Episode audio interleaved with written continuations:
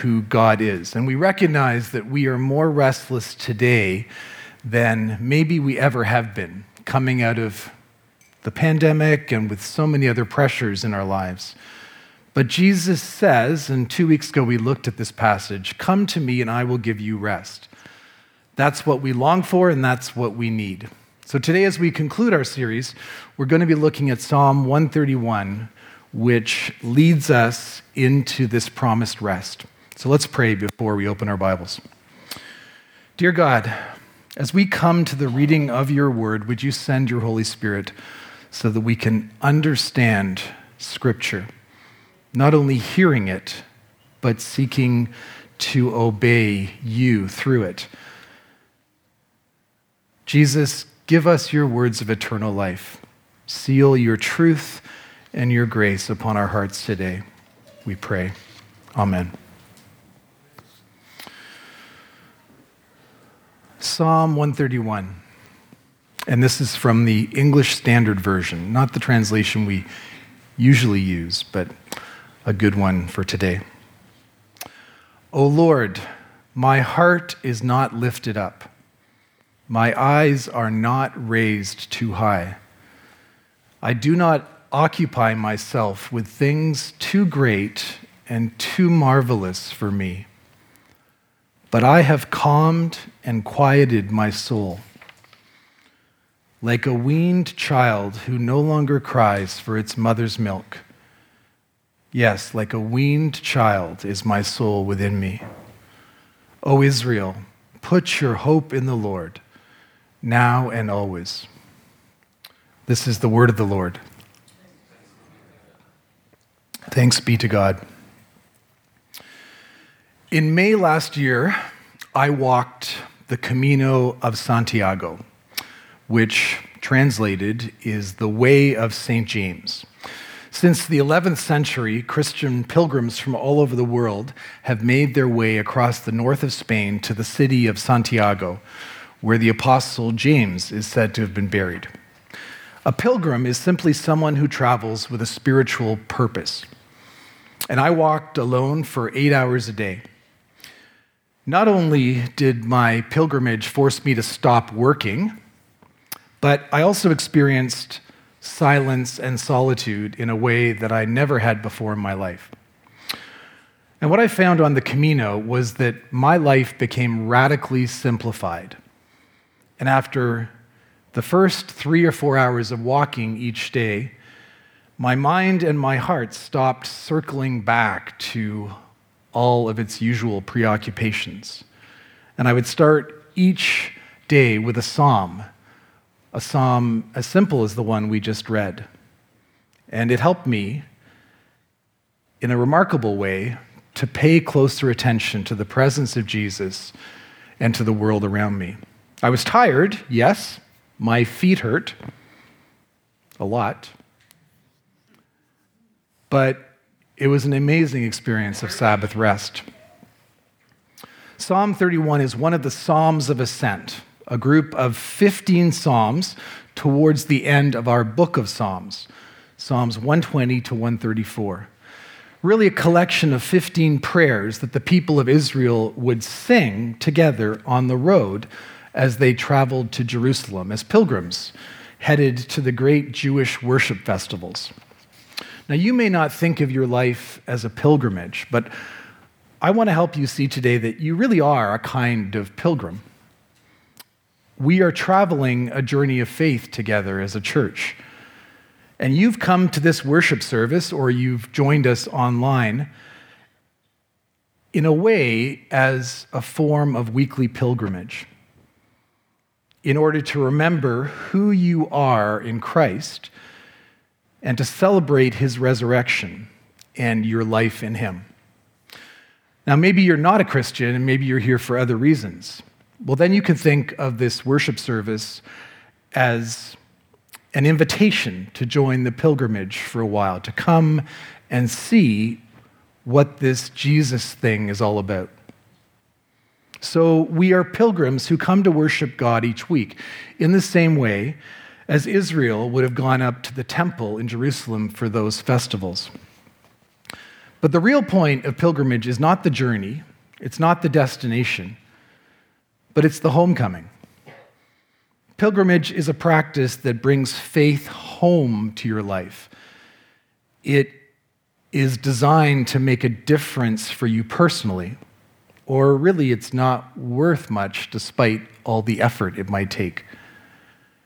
And so, everything that happened in Jerusalem when these psalms of ascent were sung, everything that happened in the temple was meant to change and transform the way the Jewish people lived in ordinary time, in ordinary space, at home, in their fields, in their gardens, in their workshops, within their families, in their relationships with neighbors. Everything about their worship of God was to be pressed into their ordinary life. That's why they were on pilgrimage together. And that's what Sabbath is about, too. It's for our good and for our transformation. These, we've called them unforced rhythms of grace. These rhythms guide us back onto the path of discipleship when we wander, when we forget, when we're distracted, as we so often are. And we saw last time how in Matthew 11, Jesus defines discipleship as rest. He says, Come to me, and I will give you the rest you long for.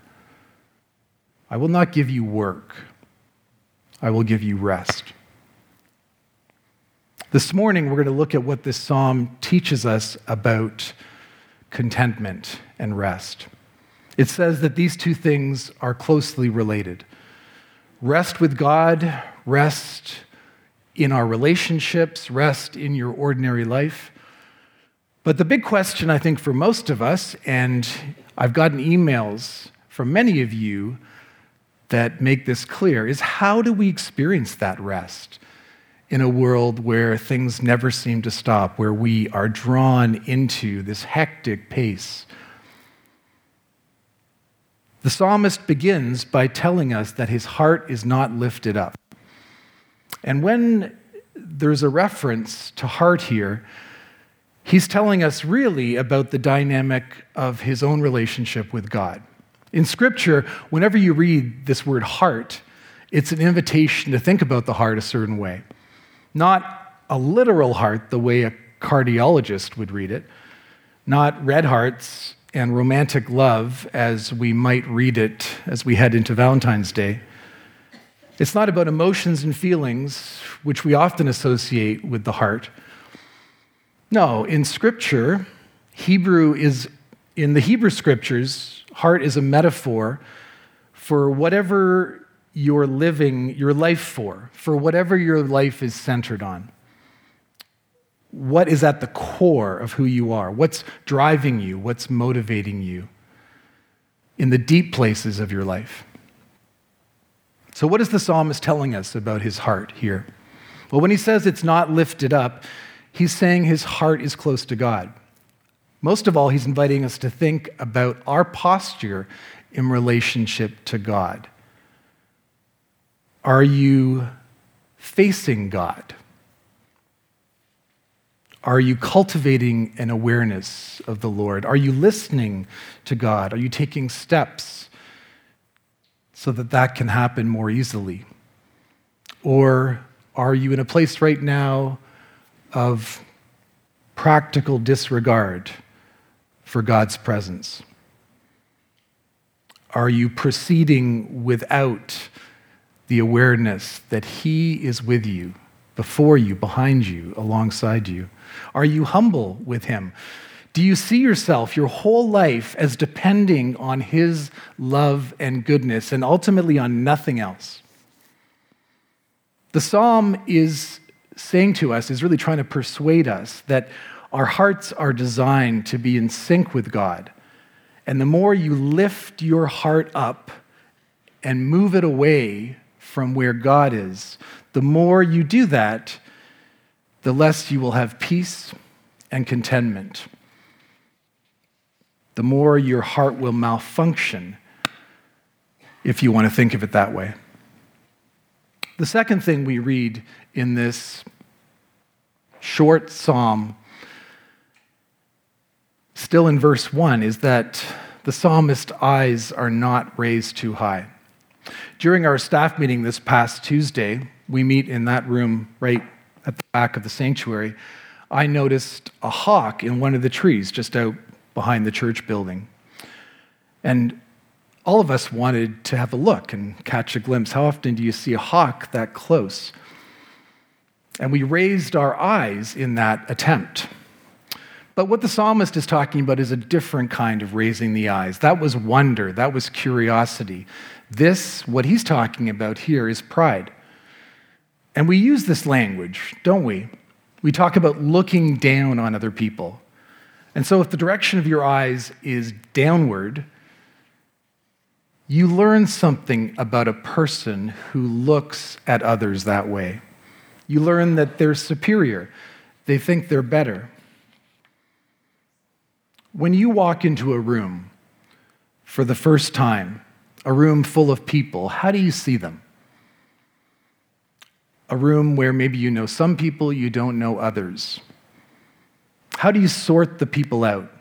How do you decide how you relate to them? Can you rest in a moment like that, in a room like this, with so many people? Or are you more restless? Are you looking to have your own needs met first? Are you able to serve in a room full of people, to quiet your soul, to notice others? You can think about social media in this same way.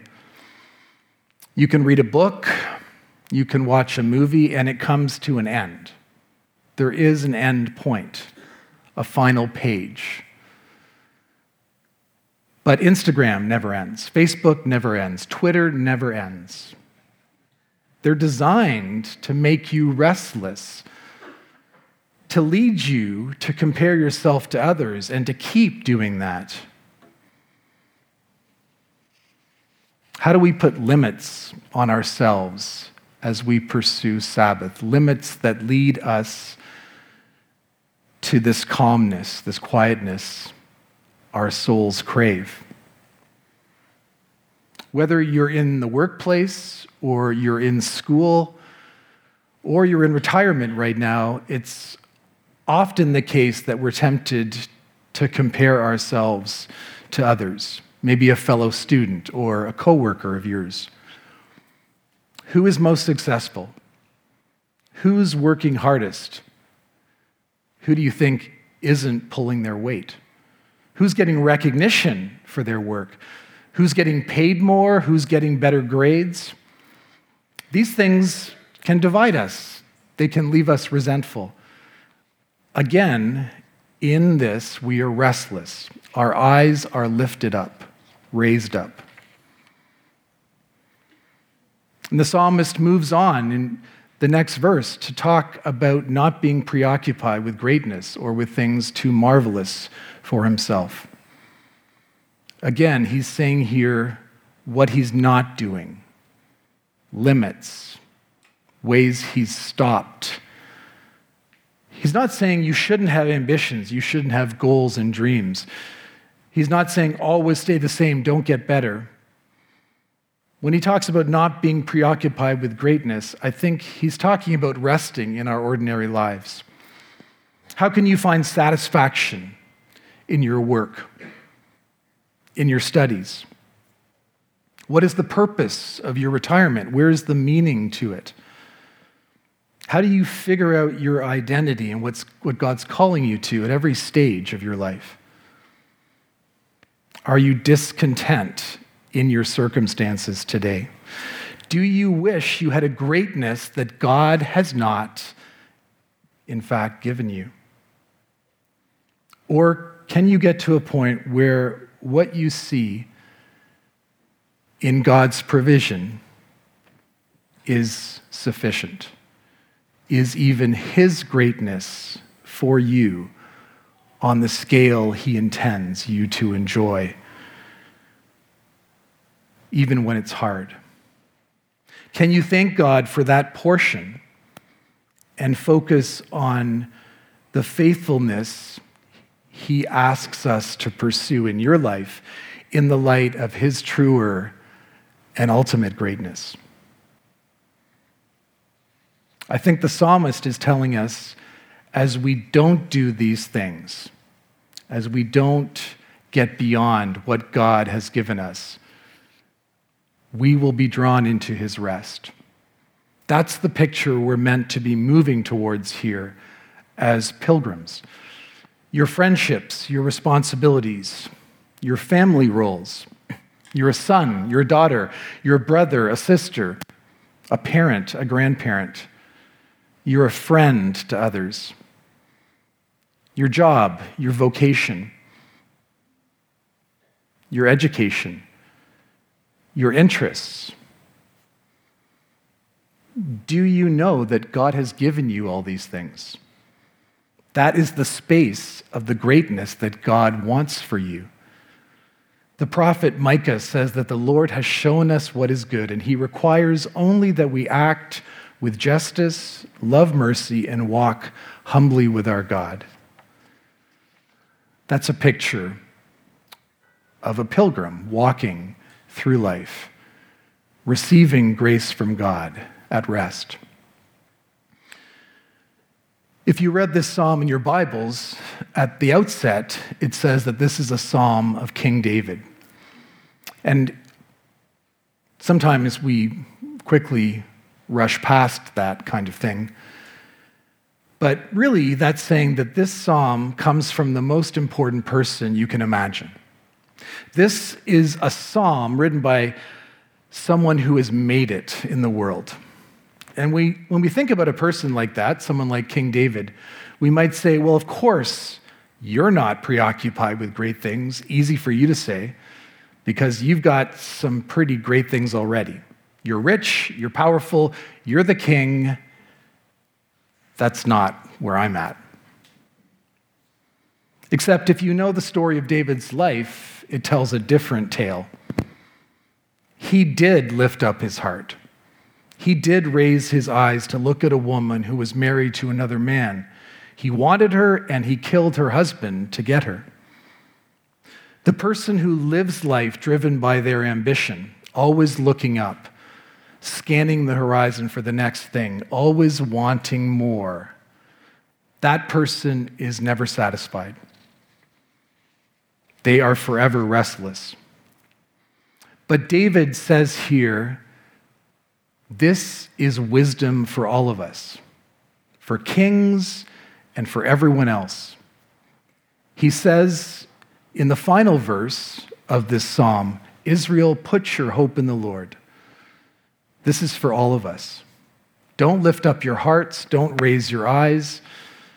Can you imagine the freedom, the delight even of living in a community, in a world where people enjoy rest like that, like that, that rest that is filled with hope, where people can be content like that?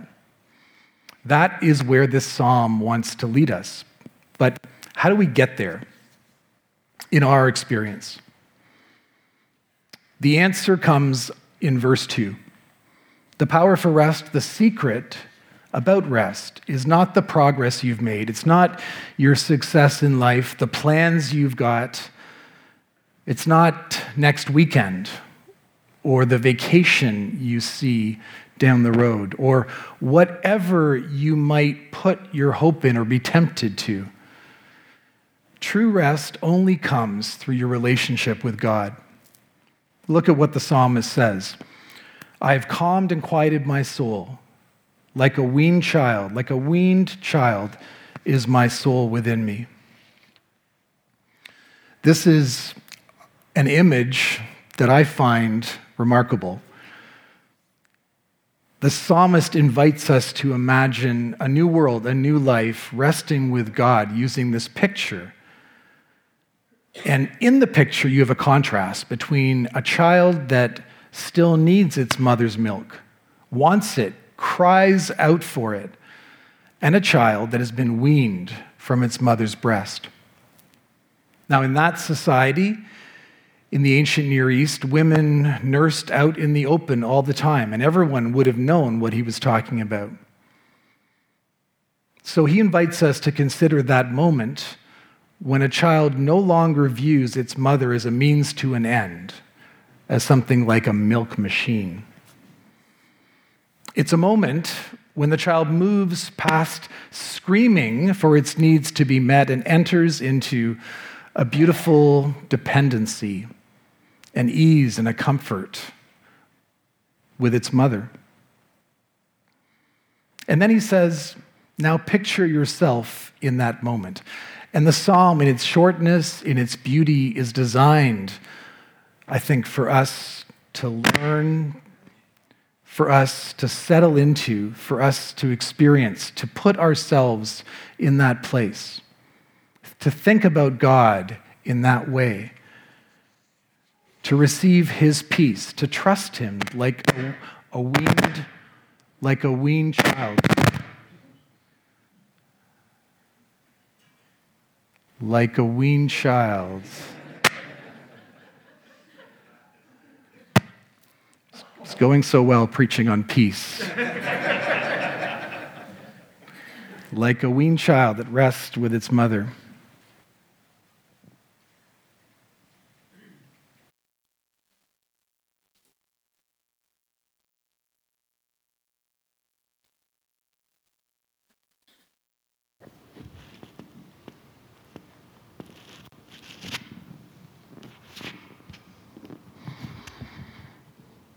So, what, what brought you here this morning? When you got out of bed today, those of you who are here in the room, most of you at home probably did too. When you made what I'm calling a pilgrimage to this building to worship in the gathering of God's people that we call Courtright Church, what did you come for? Who did you come to see? I think we struggle at times with the whole idea of God. Maybe we aren't willing to admit it, but at times at least, we see God as remote from our everyday lives as distant, even as unconcerned. But the Bible tells us,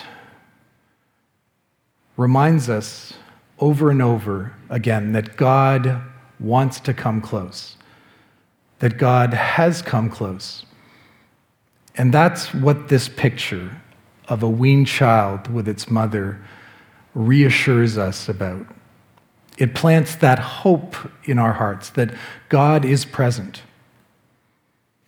that God is with us. And as Christians, we believe that God has come closest in Jesus Christ. So try something with me. Could you imagine the words of this psalm on the lips of Jesus? He went to Jerusalem too. He was among those pilgrims he would have sung these psalms of ascent along with the rest of them. Imagine Jesus saying, My heart is not lifted up. Jesus saying those words about his relationship with his Father. He could say them with complete integrity. And then the next phrase, My eyes are not raised too high.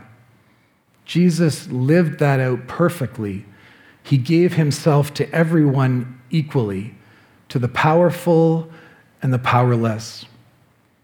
He welcomed, he welcomed all people in, he turned no one away. My mind is not occupied with greatness. When I read that and imagine it on Jesus' lips, I think of how Paul describes Jesus in Philippians 2. I think of this description of God, the uniqueness of the Christian message, that Jesus, even though he was God, did not consider equality with God something to be used to his own advantage. Rather, he made himself nothing by taking the very nature of a servant and was born as a human being. And when he appeared in human form, he humbled himself in obedience to God and died a criminal's death on a cross. Jesus was a pilgrim too. And as we've heard that reading from Philippians 2, now I invite you to think of the last pilgrimage Jesus ever went on. At that Passover in Jerusalem, Jesus could have done so many things with his greatness. But most of all, he wanted to wash the feet of his disciples. Jesus was great like no person has ever been great. We sang it, right? He is worthy of it all. But he used his worthiness, his power, to put himself in the lowest place. He washes our feet still today. On that occasion, after Passover in Jerusalem, he went to the cross for us. He took all of our restlessness, all of our striving, all of our discontent, all of our sin, he took it on himself. He laid down his life so that we could rest in his grace and come home to our Heavenly Father.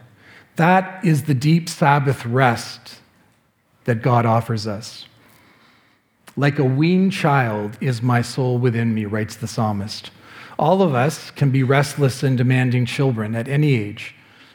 But if we resolve to put that self centered life behind us, if we stop clamoring for attention and parading our own importance, God promises that He will calm us and quiet us so that we can truly be ourselves, not some image of ourselves we want to project and so that we can truly be with the one who has made us who we are and who invites us deeper into that experience of being his son, his daughter. That's where we receive grace and forgiveness. God's rest comes as a gift to us. But the writer of the psalm also says that he has quieted his soul. It's active, it's an effort he's made. I think we might prefer to think of the peace of God as a feeling, as something that happens easily, naturally. But the reality is, it takes discipline.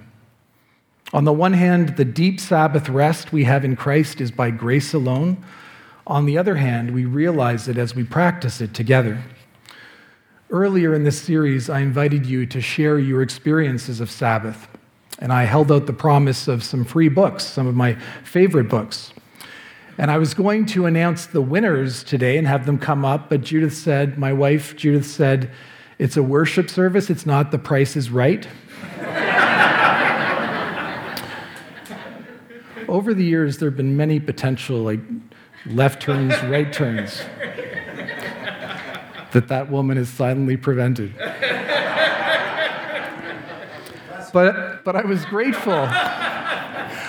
I was grateful. The first time I invited you to share those experiences with me, I got one email. And then I offered free books. So I'm just saying, it worked. I got numerous emails from you, and I haven't had the chance to acknowledge them all and reply to them, but I thank you for them. And one person wrote, I know that in the spirit of Sabbath, I should not work on Sunday. I should take my dog for a walk in the sunshine, spend time with my family, and read. But I have meals to make for the kids. Do I need to put aside my food work for today, trusting that God will help me get it done on Monday and Tuesday, despite how busy I'm going to be? I wrestle and struggle with what to do. Another person wrote, I had always understood Sabbath as a command to rest in order to be more productive. And so I was encouraged to see Sabbath as a way to reflect on my life and what I have accomplished and the freedom that I have in Jesus. To see the hope we have in Christ as a gift and not a reward. Someone else wrote, I've come a long way from not being allowed to go swimming or play cards and feeling like it wasn't a great Sunday if I hadn't gone to church twice, plus Sunday school. My best Sabbath now includes listening to praise music and hymns. What a gift God gave me in Spotify. Often my Sabbath rest develops into a Sabbath nap and a call with one of my kids or grandkids. I've been able to enjoy being hospitable to friends in, by holding potlucks or to my new neighbors having them over for tea or soup and sandwiches, a simple meal. I certainly feel it if I haven't made my Sunday a Sabbath, because as a result, I can never remember what day of the week it is, as it acts as the cornerstone of my week. Others of you wrote about going for a run on Sunday, going hiking, creating art, having lunch with friends, and intentionally, prayerfully coming up with questions to ask them. And this is the final example I'll share. Someone who just started watching our live stream from Stratford wrote, So far, my faith journey has been striving continuously, but never feeling adequate. But you have taught me that it is not by continuously trying to improve and do things better that we find God. It is in the simple act of saying, Let me come now to you, Jesus. Let me leave everything else just for a little while and be close to you. Teach me how to enjoy your presence and be more like you. Wow. That's what she wrote, but I'm saying wow too. so I trust that these conversations about Sabbath will continue. You heard in the announcements we have a small group starting up that's going to read a book that's about Sabbath. Um, but I'm going to take that prayer that someone in Stratford I don't have her permission to name her, so I won't, sent me, and I'm going to pray for all of us now. So let's pray. Lord Jesus, let us come to you. Enable us to leave everything else just for a little while and be close to you. Teach us how to enjoy your presence and be more like you. Amen.